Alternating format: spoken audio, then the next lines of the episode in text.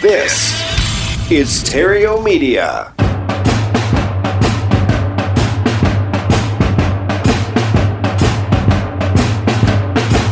Broadcasting from Theriault Studios in Glendale, California, it's time for Epic Real Estate Investing with Matt Theriault. Yeah. Hello. And welcome. Welcome to Epic Real Estate Investing, the place where I show people how to escape the rat race using real estate. So you just got to shift your focus from making piles of money to making streams of money. Change that one thing just one time and you are on your way to financial freedom. It's not the most exciting path, but it is the fastest. And once you get there, life then becomes exciting. And if you'd like to get started in the exact same way that I did with uh, minimal finances and a really crummy credit score, you may do that. I set that all up for you. Uh, you can go to freerealestateinvestingcourse.com, freerealestateinvestingcourse.com, and that will get you started. Got a lot of great feedback from uh, last week's episode with Drew Hitt. And it seems, you know, every time I discuss creative financing of any sort, you guys really come alive. You really like the creative stuff. So if you missed last episode and, and, creative financing and deal structuring is your thing or you want to make it your thing, go back and check it out. Episode number 171. Gosh, can you believe it? We're approaching 200 episodes. And, uh, you know, since last episode, I actually received a number of questions and comments. And I was going to do kind of like what I typically do is I'll go ahead and I'll read the question and I'll answer. I'll read the question, I'll answer. But there's so many in that same, uh, the same idea, the same topic. And so I just thought rather than addressing each of those individually, I put together three different scenarios for you to tap into creative financing for your real estate that should you address, you know, I, should I address all of these questions at once that, that rather than doing that, I'm just going to do kind of, uh, you know, when you watch a movie and they say, the names and the incidences and the characters have all been combined for greater ease of the storytelling. This is kind of like that. All right. So if your real estate investing has stalled, okay, uh, say due to a lack of funds, that was a common scenario, or if it has failed to even get off the ground for this reason, just want you to know you're not alone. All right. There's good news here though. You see, most people think that they have a money problem when in actuality, all they have is an idea problem. So I've got two creative ideas for you that you can uh, use to get your real estate investing back on track faster than you can say no money needed. All right. So the the first idea is a creative source that I shared with uh, that was actually shared with me by my students. Imagine that my students taught me something that has improved the results of my own real estate investing. There lies a valuable lesson right there, by the way. Just always be open to new ideas. Don't be that reluctant learner, okay? Be open to new ideas regardless of the source of the idea. It could change your life. It really could. Anyway, this source of funds my students turn me on to is it's so easily accessible and costs is so negligible that it's almost free. Well, almost free when compared side by side with the traditional sources of money that's available through the banks and hard money, private money, and stuff like that. Um, so I'll share this creative source with you in a minute, but let's first cover an idea for your funds that actually can be free or actually is free. And that source number one, it is surprise, surprise, your creativity. Your creativity can be a bigger financial resource than actual money to the point where you don't even need money or access to bank loans. That's right. No need for money or credit, just your words and imagination. Specifically to what I'm referring is the seller of the property that you want to buy. Always look to the seller to provide financing for your deal first, as opposed to getting a conventional loan or tapping into friends and family. It's, this is the first place you should look because it's the best place. It's the first and the best because it can be really easy. I like easy, by the way. And, typically this is referred to as seller financing or seller carryback. And I've come to discover over the years that there are endless ways to creatively finance a deal using the seller's money. You know, Drew shared last episode, shared with his few ways, and you know, I've got a dozen ways that I teach about you about in the academy, and and I'm always learning something new. I've got a great guest for you later on today that uh, has got something totally out of the box and totally new, something I've never even considered or even probably wouldn't even thought of. So, before you can put a creative deal together using the seller's money, there are three things that you need to know. First, you need to know what does the seller need and when do they need it? Second thing is, how much does the, does the seller owe on the property? And third is, are the seller's payments current? Those are the three things you need to know. What does the seller need and when do they need it? I guess that's two things right there, but we'll call it one. What does the seller need and when do they need it? How much does the seller owe on the property? And are the seller's payments current? And once you've got answers for those three questions, you can now get to work massaging the price and the terms to see how they can help you help them. So to prepare you, uh, I've put together three real world seller financing scenarios that you're most likely to encounter. All right. So seller or seller scenario number one, free and clear properties. This is your first scenario. Most people don't realize that more than one third of the properties in the United States are owned free and clear. So don't think this is some sort of unicorn that you never come across. One third of the properties out there are owned free and clear. And this is, um, so if the seller owns it free and clear and they're open to seller financing, then that's an easy deal right there. Right? But wait. Why? I know what you're already thinking. Why would someone want to take payments instead of cashing out? If they own the property free and clear, why don't they just sell full price and list it with a realtor? Why would they even want money over time instead of getting all their money right now? Well, maybe they don't want to be landlords, but they like the cash flow. Or maybe they're up there in their years and they have no use for a chunk of money, but would rather live out their days in extra comfort with some extra income. Or maybe they don't want the big giant tax obligation that comes along with the big sale. Whatever it is, their reason doesn't really matter. And I can really tell you, there are more reasons than you can conceive of as to why they would do this as opposed to why they wouldn't. But stop trying to figure it out. Just stop trying to figure it out and just ask. Don't waste your time trying to figure out why a seller won't finance your deal and focus on figuring out why they will. Get out of your own way. Okay, so that's scenario number one. Scenario number two, there is an existing loan on the property. Now, and, and that's just they might have some equity in there, but there is a loan on the property. The properties that you come across are not always going to be owned free and clear, which you've probably experienced if you've been in this business for longer than five seconds. If there is a loan in place, don't complicate it. Just leave the loan there and transact what is known as a subject to deal. Subject to means you take ownership, subject to the existing loan. And at the end of the transaction, you are on title, but the loan remains in the seller's name. Essentially, you've become their loan sitter.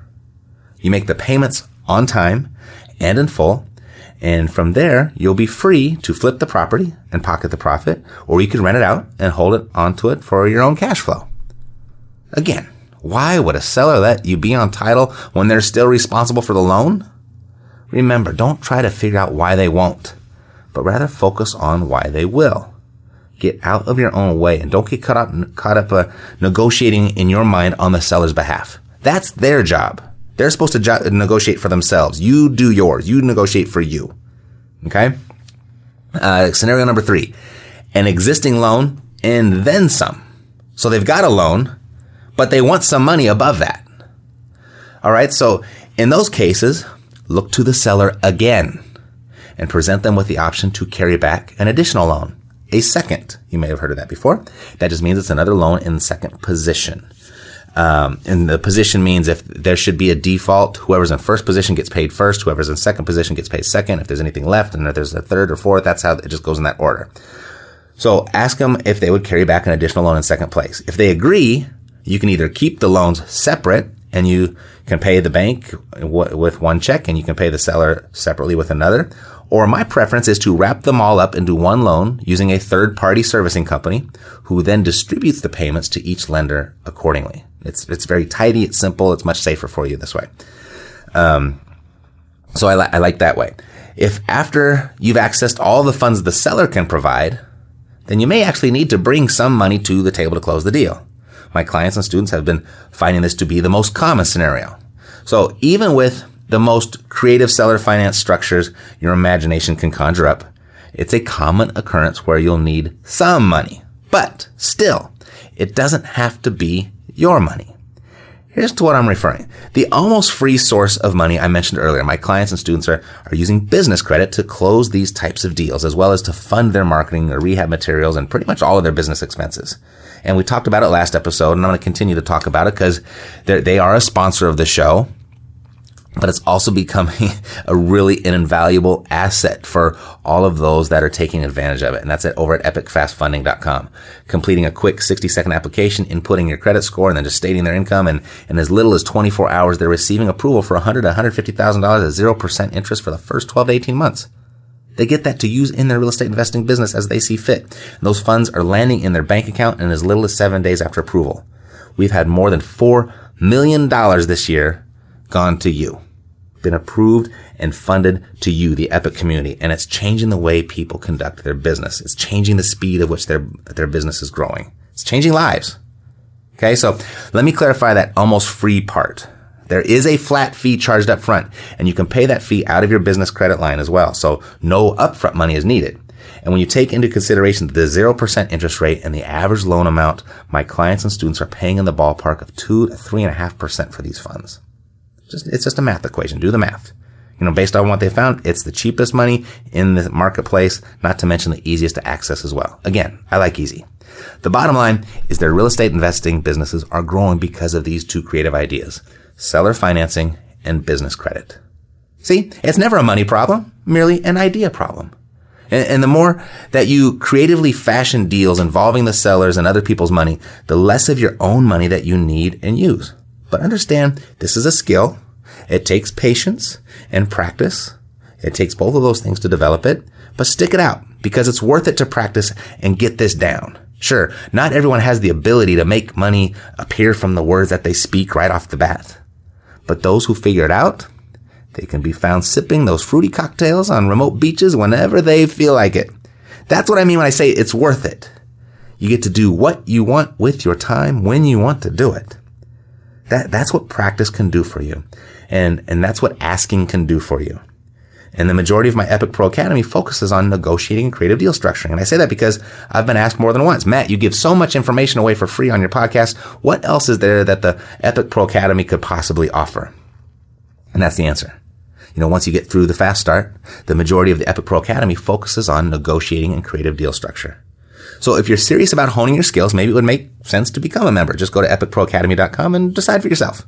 Alrighty, so up next, our guest has come up with a very creative idea on how to build her real estate portfolio, but also build it while she's maximizing her returns and she's significantly hedging those returns against losses. Like I said before, I like to think I'm pretty creative when it comes to creative financing, but I have to admit, I would have never thought of this and we're going to talk to her right after this. Contrary to popular belief, a lack of funding is not the biggest barrier to starting a business. It's excuses. But don't let a lack of funding be your excuse. We are Epic Fast Funding, and we'd like to fund your business with up to $150,000 in revolving credit lines. If you've got 60 seconds and a solid credit score, you could have access to your funds in as little as seven days. Go to epicfastfunding.com to fill out our 60 second application. It's fast, it's simple, up to $150,000 in as little as seven days. Go to epicfastfunding.com. On the phone today, I'm joined by a remarkable real estate investor, Mrs. Kira Golden. Kira, welcome to Epic Real Estate Investing. Thank you. First of all, thank you so much for having me on the show. Um, we always like to connect with uh, startup investors. Um, so, just by way of background, I've been doing this since I was 18 years old.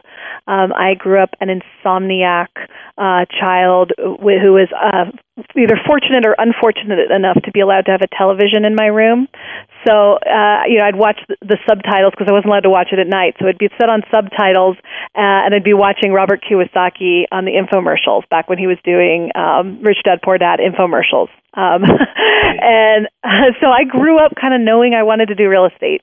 Um, I started in buy and hold. That is my bread and butter. That is where I live. Is is, is right now uh, our focus is multifamily, but we started in single family rentals. You know, again at 18, I didn't have a ton of cash. I didn't have a parent co-sign on a loan, so I had to, uh, like many of your listeners, you know, kind of start with what I had around me and build it up from there. Um, and so now, you know, flash forward, um, I'm gonna not going to give my age away, but a few years later, um, and uh, you know, we have near a thousand doors, um, mostly multifamily, um, but also uh, a number of vacation rentals um, scattered throughout um, Europe. Uh, Puerto Rico and down in the Caribbean, um, some popular U.S. destinations, including uh, the Puget Sound and uh, Sedona, Arizona. And um, we got into the business to you know address that piece of it. Um, well, almost by accident. Not exactly, but almost by accident. So in 2006, I um, was very concerned about the U.S. real estate market. Um, I started to look for other opportunities overseas. I was concerned how easy it was for investors to get into properties uh, who didn't have any experience, um, to over leverage, and I was concerned about the the backlash of that. I certainly am not saying that I that I had uh, the ability to foresee what came next, but I did know that things couldn't uh, con- continue the way they were. Um, and so I went over and started investing in Europe, where people still had to put 30% down. Um, you did not everyone was entitled to qualify for a mortgage, um, and you had 25 year mortgage terms. You know, not 30 or 40 interest only. You know, kind of crazy products out there. Um, and uh, so we, I bought um, some units there in Chamonix, France. It's a little ski town right at the base of the Swiss Alps, and that was my first vacation rental. Um, what what I learned from that was that I could actually maximize my my main portfolio, my buy and hold portfolio, by leveraging the vacation rental. So uh, if you're perusing Craigslist and you see an ad that reads something like, um, you know, lifestyle rental, mm-hmm. um, where you know rent, you know, sign a year lease and and pay your rent every month on or before the first, and you will get one week's free vacation at my uh, my ski chalet in uh, Chamonix, France. That's me on Craigslist.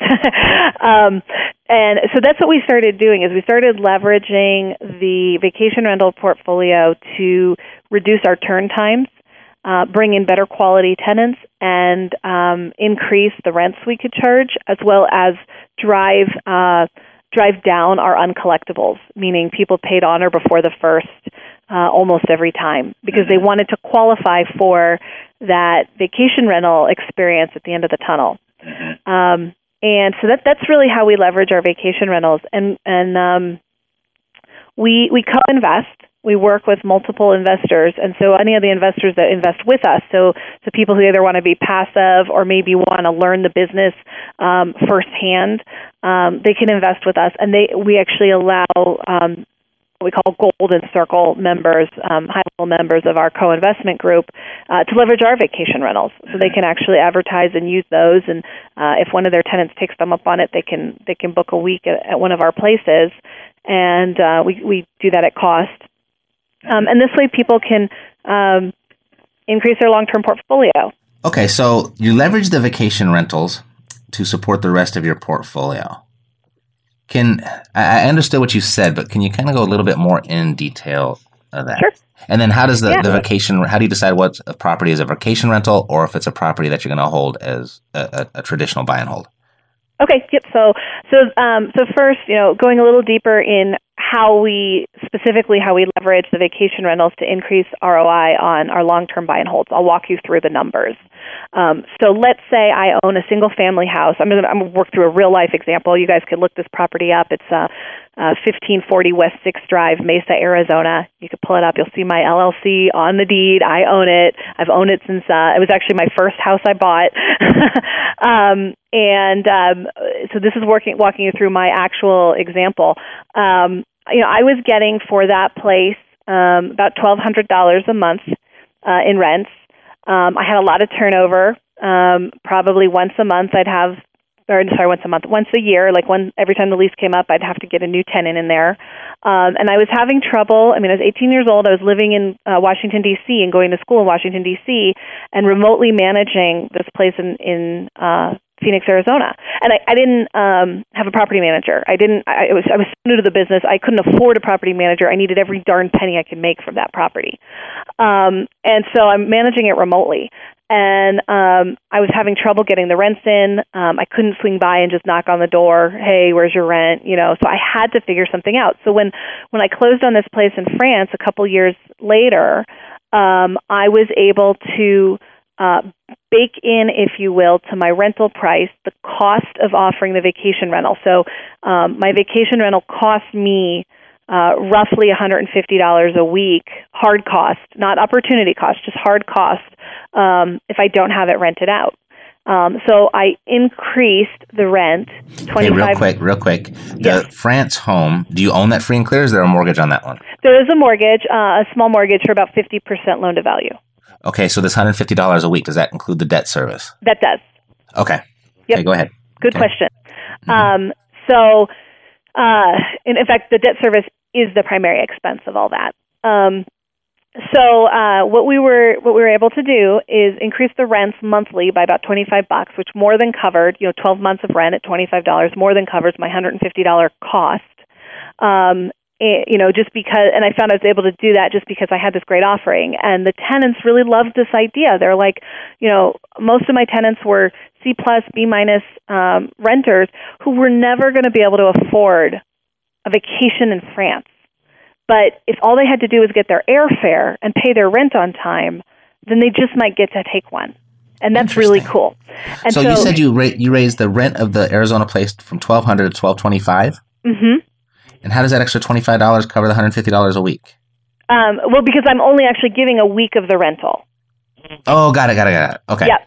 So for each property, I'm only actually losing a week of rental time if, of course, somebody actually qualifies by the end and takes me up on it, which really only happened about 10% of the time.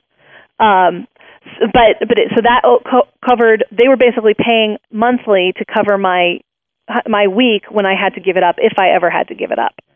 Um, and then uh, so the, so the extra, rent comes in. The other thing is that my lease would and the uh, the rental agreement and the opportunity to use the vacation rental was tied to receiving rent by direct deposit on or before the first of every month for the entire term of the lease. I say the entire term of the lease because I, it's not always a year. Sometimes it works out better in my business to incentivize someone to do a six month lease. Sometimes it's better to incentivize them to do an 18 month lease. Whatever whatever gets me what I want, that's what I reward. That's when I reward them with the vacation rental. Uh, so it creates a win win.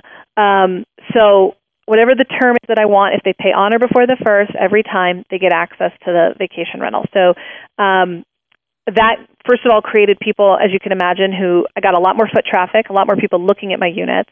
I got them rented faster. I got a better quality tenant. Now, those things are hard to really quantify the exact impact on your bottom line, except to say that, you know, if Unless you're you have making, the previous experience. Right, right, right, right. So if you're making a six cap um, on your property, you know, a six six percent return on your property, and you're spending two weeks with it vacant every year, if you get it rented, that brings back in, you know, six hundred, seven hundred dollars, mm-hmm. Right? Just just by not having that vacancy for those two weeks, if right. you can get it rented in advance. Um, so you know, I guess that's the easiest way to quantify that. You can't really quantify a better tenant, but um, and then the other thing was that they were paying on or before the first. Right. Um, now, very rarely uh, can a tenant do that flawlessly every time. Um, and so a lot a lot of the time um, tenants disqualified themselves from even being able to use the vacation rental. So I got to put that week back in the rental pool uh, and still sell it.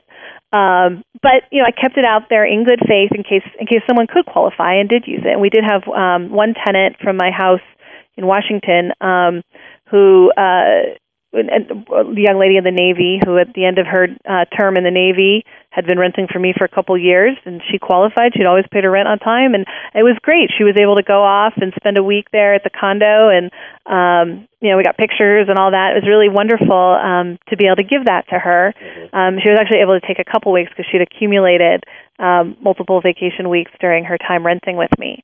Mm-hmm. Um, and you know so that had very little cost to me but definitely increased both my my rental income um, my reduced my my turn time um, and then allowed me to be able to uh, attract better quality tenants um, as we've grown our vacation rental pool and added more properties um, that's that's been even better because now they have a choice. It's not just you know go to our place in France or else. Um, it's you could go to our our beachfront places in Puerto Rico if you want to take off in February. If you're a skier and you want to go do Chamonix, go do Chamonix. If you like to, you know, uh, boat and sail and, and go crabbing, then go to the place in Whidbey Island. If you want to hike and go meditate in the mountains, go to Sedona. Um, but what we're, what we're doing is we're turning our business from selling a product, i.e., come live in my house, mm-hmm. to selling a product, i.e., experience this lifestyle of being someone who can go take these luxurious vacations and and and for most of the tenant pool that's not something otherwise available. So it makes it very very uh, interesting to them. Not to mention in the meantime i'm still making bank on my vacation rentals. Sure. i mean those are renting out and i've got you know 15% returns coming in on those mm-hmm. um, in addition. Got it so what is, when the, the original question is how are you using your vacation rentals to leverage your existing portfolio, your traditional portfolio, is you're maximizing the rent that you take and you're getting your rent more on time more frequently is really the biggie. Exactly. Got it. Okay. Cool. And, well, and I guess the third item would be uh, tenants who are staying longer, better quality tenants who better stay quality. longer, so you Perfect. don't have as much turnover. Got it. Okay, so now it makes a total sense to me. Very clever. I'm, I'm always interested in the, in the cre- different creative ways that people get involved in real estate, and this is certainly one of them. Something I've never heard of, or not from that perspective, or not that angle on it.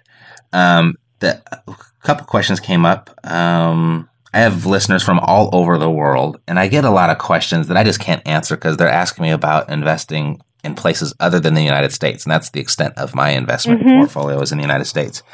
So, what does it take, or what are the restrictions? What what loophole or loop not the loopholes, but uh, what hula hoops? No, what the what, what was the I forgot the metaphor. But what what do you have to do to purchase uh, properties outside of the U.S. if you're a U.S. citizen? Yeah, so the, the very first thing, if uh, I'm a big fan of Glenn Glengarry Glen Ross, mm-hmm. um, and, excuse I'm going to try to say this in a PG version because I don't know who your listeners are. Uh, be, speak freely. oh, okay. Then I'm just going to go ahead and say you got to pull out your brass balls. That's step number one, um, eh, because it's it's a huge learning curve. Mm-hmm. Um, step number two, you've got to be willing to get on a plane and go there. Mm-hmm. So I, you know, I lived in France. Um, I traveled throughout Europe ex- extensively prior to making my investment. Mm-hmm. Uh, before we invested in Puerto Rico, my husband and I got on a plane and went down and spent six months there. Um, so you, you know, this is not something that you, if you want to be the principal, at least, this is not something that's easy to just go do. Right. In my estimate, maybe there's much there's probably much smarter, much savvier people out there than me, but for me it wasn't easy. It took took boots on the ground and it took really absorbing what was going on. Mm-hmm. Um, so that's part of why we offer that golden circle opportunity where investors who co-invest with us can just leverage our vacation rentals. They don't have to go out and reinvent the wheel right. uh, internationally. But if someone wants to do that, um, then they have to, you know, like I said, they have to not be afraid, and they have to go out and um, spend time on the ground. And then I would say the next most important step is um, hiring an attorney, a local attorney in that area. Mm-hmm. Um, and obviously who speaks the language. Um, I speak French well enough um, to read legal documents and kind of navigate through what's going on. But we also did a pro- project in Hungary, which I speak no Hungarian, uh, and a project in Italy where I speak no Italian and I, and I speak no Spanish, um, which is the primary language in Puerto Rico. Mm-hmm. Um, so you do want to have an attorney who speaks the language but also speaks English very well. Um, and you want to insist that all documents are translated. I've made I made that mistake doing some deals um, where I was simply told, you know, I was kind of a newbie and I was told, well, you know, this is what it is. Well, I'm sorry. If you want my money, you've got to wait till I get this translated because I have to be able to read it. I have to be able to know what I'm signing and what I'm doing. Mm-hmm. Um, so you, you know you want to take the time to get things translated, invest the capital, spend the time and the money on an attorney, um, and also a tax professional who understands international tax law. Um, now, when I did my first project in Europe, I was only in my mid 20s, and I certainly didn't have a ton of capital to go out and hire fancy attorneys and tax professionals and all of that. Um, but I I did it anyway. I mean, it, it was expensive and it was difficult to swing, and it, at the time, it didn't seem like maybe it made sense to spend money like that. Mm-hmm. Um, I'm sure glad I did um, because there's just there's just a lot of uh, nuances in interve- investing internationally that you need to be aware of, but it's not impossible. Right. Um, in fact, um, you know, kind of once you do it the first time and you get over it, you, you get going, and you're feeling better. But there's some basic questions to make sure to ask. I mean, you want to make sure you understand how you take title to a property. Um, do you actually own the property? Some countries, um, you know, in our country, uh, not to get too philosophical here, but I'm a big fan of John Locke um, as a, a philosopher that this nation's um, real estate and and deed system and property system really out, was an outpouring of that philosophy that the, that the right to own land, to own property, is is a, a right of the citizenry, and in many countries it's not a right. Um, they're either long land leases, um, you know, hundreds of year land leases, or um, short-term land leases, or you're renting the land from the government. Um, so you want to make sure you fully understand how you take title to the property. Um, that can be done by talking with the attorney and also speaking with a title company.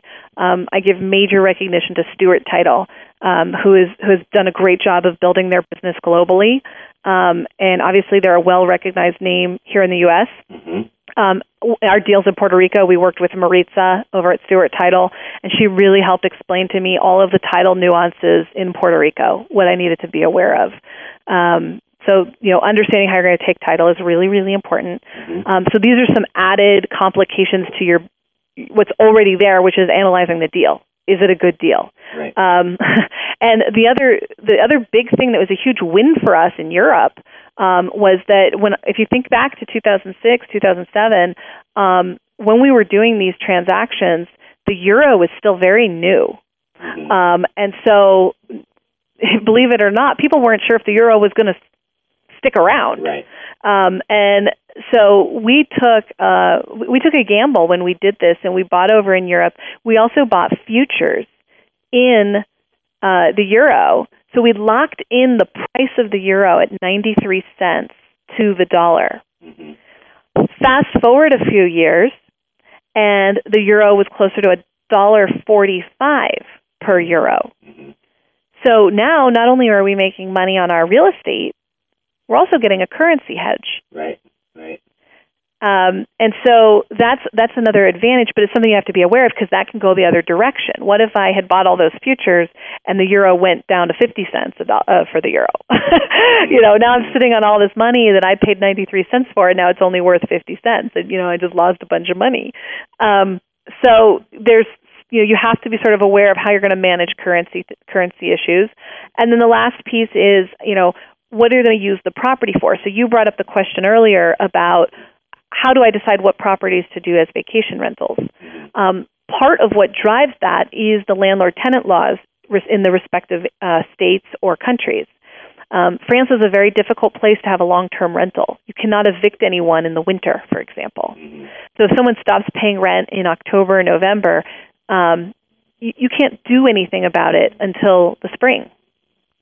Um, by law. Now, you know, property management companies, I'm sure, are very creative and you know have workarounds. But but because those rules were in place, it just made sense to me that I was better off with short-term vacation rentals where I don't have to do an eviction. Mm-hmm. If the, you know, it's the same in Puerto Rico. It's not very easy to evict someone in Puerto Rico if they're not paying. So it's a natural place to do vacation rentals. But of course, the other piece of that is it has to be in a place that people want to go for a vacation. Right.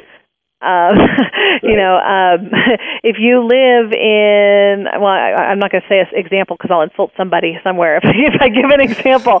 Um, well, Political I, correctness is not allowed on this show, so we were okay. Don't worry. Then I'll give a real life example. We were just in um, Columbus, Indiana, visiting family. Mm-hmm. So Columbus, Indiana, uh, is a lovely place, mostly because our family is there. Um, but other than that, we we did just for a little bit of research. We went on Airbnb and looked for a, a rental on Airbnb, and there was little, literally zero mm. uh, rentals. Um, mm-hmm. Nobody is coming to rent in Columbus, Indiana, on a vacation rental basis.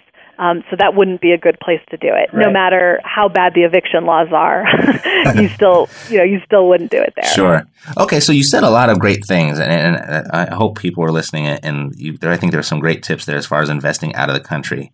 Uh, but there's plenty of places like maybe it's not Columbus, Indiana, but there are plenty of places inside of the United States uh, where people do want to vacation that you wouldn't have to deal with the, the foreign purchasing, right? Cool. So yeah, so I, I want to just kind of bring that back because I think this is a great strategy. I think you're really onto something, and obviously you are because you're you're successful at it. Um, so there's a couple other things. So a vacation rental, you're renting this out at a week at a time. Uh, what does the maintenance of that property look like? What does that structure look like? That's a great question. So let's go. Well, let me actually address something you didn't specifically ask, but I do want to point out, and then I'll answer that if it's okay. Sure. Is that all right? Yep. Okay. Um, so uh, when it comes to doing vacation rentals domestically, there's a couple things to think about. One, your utilization rate will go up. If you have the rental locally and people don't have to buy an airfare, a plane ticket to get there, mm-hmm. more of your tenants will take you up on the offer. So you want to adjust your pricing model accordingly because I only give away about 10% of my vacation rental time overseas. In fact, I've only given the way, away the place in France once to the woman in the Navy I told you about um, because it's harder to get to. So if you buy a place locally, it will get used more. You need to prepare for that Okay. um, in terms of your operating model. Um, the closer it is to your long-term rentals, the more it'll be used, right? So Right. we live in Denver. If we uh, if we rent out a condo in Denver and we have a place in uh, Vail, Right. it'll get used all the time. For sure. Um, okay, I get it. You know, so you want to think about that. Um, all right. So going back to your question though about the numbers on the vacation rentals, so and what it costs to maintain. Uh, generally, for a vacation rental, you want to assume more like a fifty percent occupancy. Right, Okay. so that's that's a your average vacation rental is going to average about a fifty percent occupancy. Your goal is to make your rental weeks available to your long-term tenants during the weeks that you're not renting it out. So you you want to first rent it as a vacation rental, and then whatever weeks aren't booked become the weeks available for your long-term tenants to use. Right. This way, you're not Okay. giving away opportunity costs. Super. So vacation rental first, um, be- benefit to your tenants is second.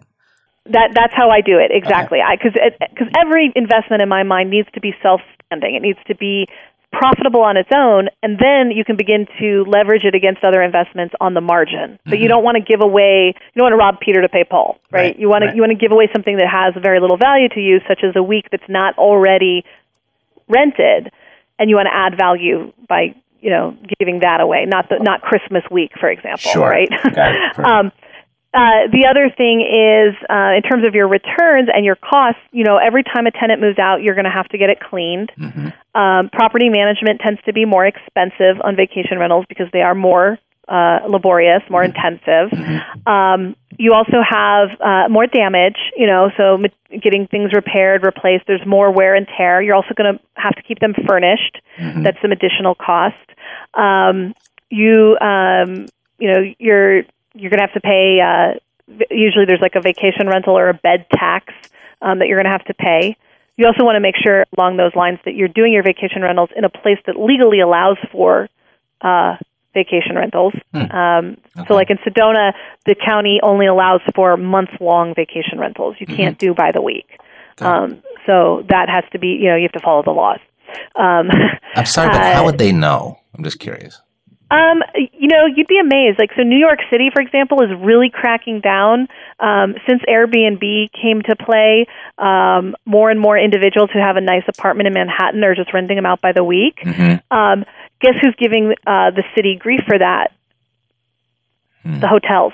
Ah, The there you go, hotel for industries are livid about it, and so they're putting pressure on the city. And what the city is doing is they're going on Airbnb and looking for listings, and they actually have you know secret shoppers, and they will bust people. Um, it's the same in Sedona.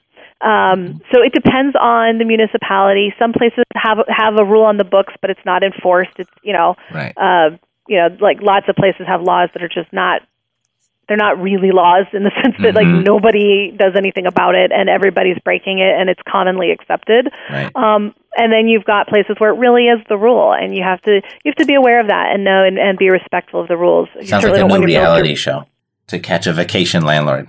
yeah, it is. It could, there definitely could be. There's a lot of drama around it. Mm-hmm. Um, but uh, so you want to make sure you know that. But so those are some of the expenses, the additional expenses with vacation rentals um, that you wouldn't have on a long-term rental. The other thing is you have to be good at money management because vacation rentals are seasonal, um, and so if you're the kind of person who every time it comes in your checkbook it gets either reinvested or spent, you're going to run into trouble because in the downtime you're still going to have a mortgage payment and you're not going to have any cash flow. Mm-hmm. Um, so you want to make sure that you're you know you're planning ahead for the year and you're you're putting hay in the barn um, for the lean seasons.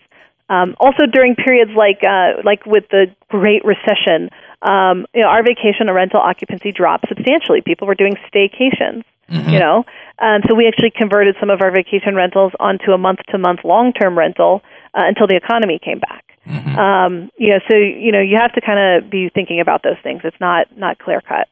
Got it. Cool. So it's just a math equation, though. You got extra expenses, and you Yep. put put that in your numbers, and now you know if it's a good deal for you or not. Exactly. Perfect. Okay, so uh, you'd mentioned something that you touched on uh, that the other investors leverage your property. So I imagine that uh, for a fee, that someone else could help uh, produce or increase the performance of their own portfolio by leveraging your rentals. Right. So, um, uh, yes, uh, it could be done for a fee. In general, um, so our business Or maybe not. I, mean, just, I was just assuming. So you can say how yeah, no, no, is. absolutely. It can be done that way. Um, our business model is uh, all built around co-investing.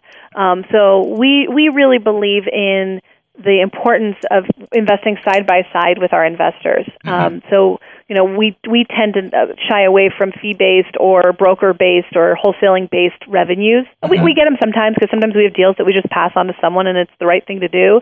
But most of the time we're working together with our investors as partners. Um, we're the active partner. We have our money in the deal, uh, and they're the limited partner. Um, what we have in our organization is something called the Golden Circle. Um, so that's that's investors who have uh, right now three hundred thousand dollars or more invested with us in, in multiple deals, uh, or or in a single deal, whatever. But they have three hundred thousand or more invested with us. Um, in January of next year, that goes up to five hundred thousand to stay a member of the Golden Circle. Um, those members, as part of their benefit, can leverage our vacation rentals uh, at cost. So basically, whatever our operation cost is, they cover that cost, and they can leverage that in their own personal portfolio as well. Um, because we have a lot of investors who invest with us, but are also active in their own way and in their own deals, and so they can leverage those rentals for their own deals. Um, we also have investors who aren't part of our co-investment group and aren't um, aren't in the golden circle, um, and and we offer a ten percent uh, reduction on the retail rate to book the vacation rental to other investors as a professional courtesy. So if we were, if it was, so instead of it costing 150 bucks, which is my cost um, for the place in France, um, somebody could rent that for. Um, it, usually, it'll rent for between four and six hundred a week, depending on the the week and the season and all that. They can they can rent it for ten percent less. So um, they would just have to factor in that higher cost price into their long term rental model um, for it to still make sense. Uh, but it, but it can certainly be done, and I've helped. Uh, you know, I do consulting uh, with investors, and so sometimes I can help them underwrite and craft and consult a strategy, um, leveraging re- rentals in that way. A lot of moving parts in your business. yep, I keep very busy. So, so when you say your investors, people that, that co-invest with you, is that like, are they investing in your company as a whole, or are you picking an actual property where you partner on? Great question. So uh, our name, Direct Source Wealth, stands for direct investing, right? Being alignment with true source as the one true way to generate wealth. That's our that's our value. That's our principle. So our investments are direct investments. Um, so when an investor co-invests with us, they pick one or two or three specific deals that they like that they want to get in with us on, and they are on that deal. So um, they have they have a lot of control. We, I'm a little bit of a control freak, and I also allow other people to be control freaks. Um, and so we we make sure that investors have a lot of control over what they're investing in directly. Got it. Got it. So each time you do that, and do they buy into an existing LLC? Do you create a new LLC?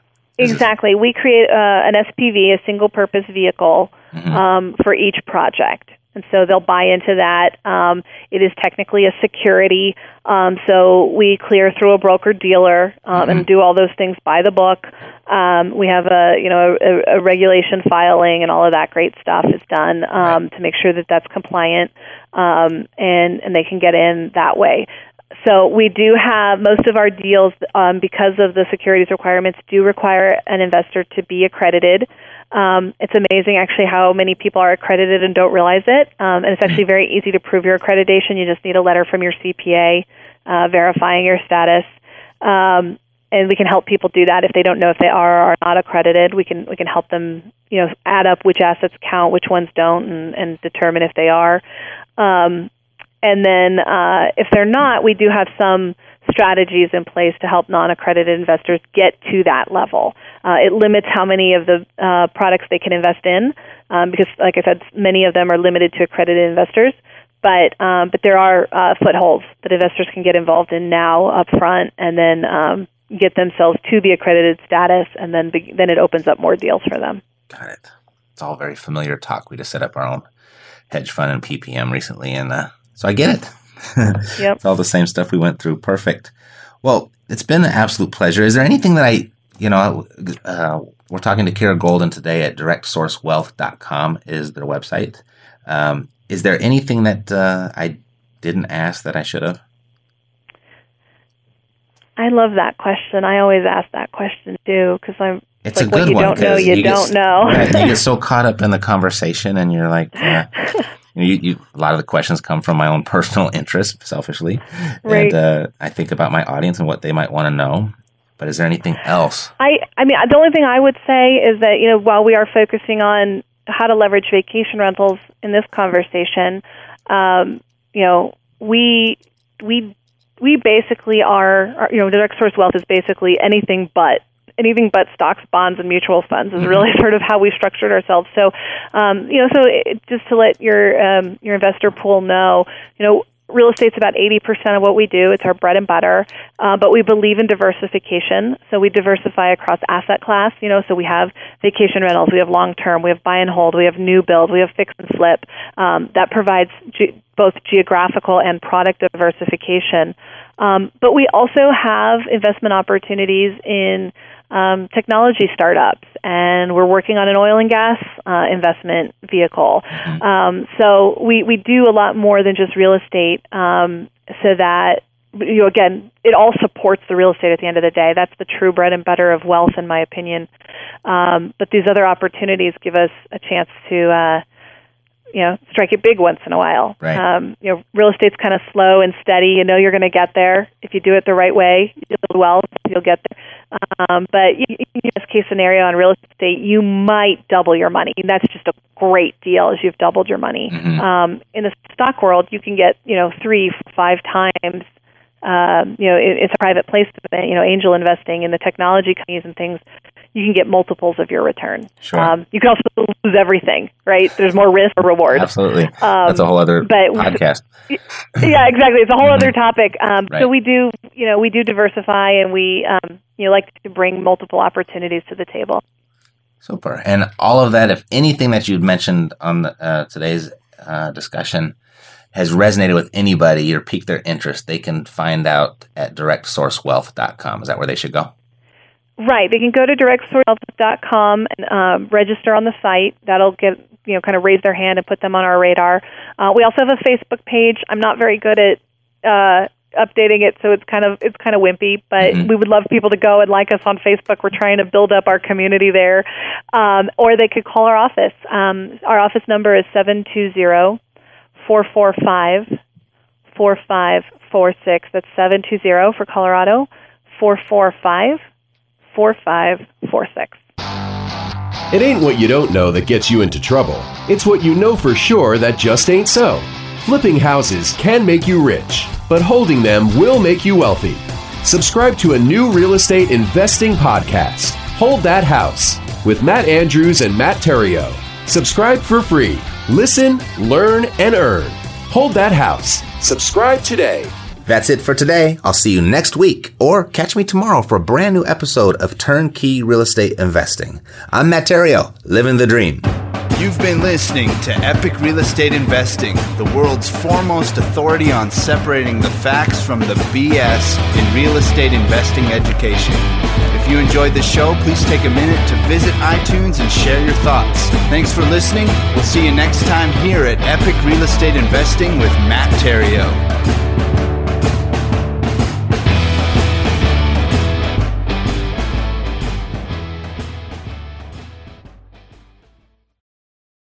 This podcast is a part of the C Suite Radio Network. For more top business podcasts, visit c-suiteradio.com.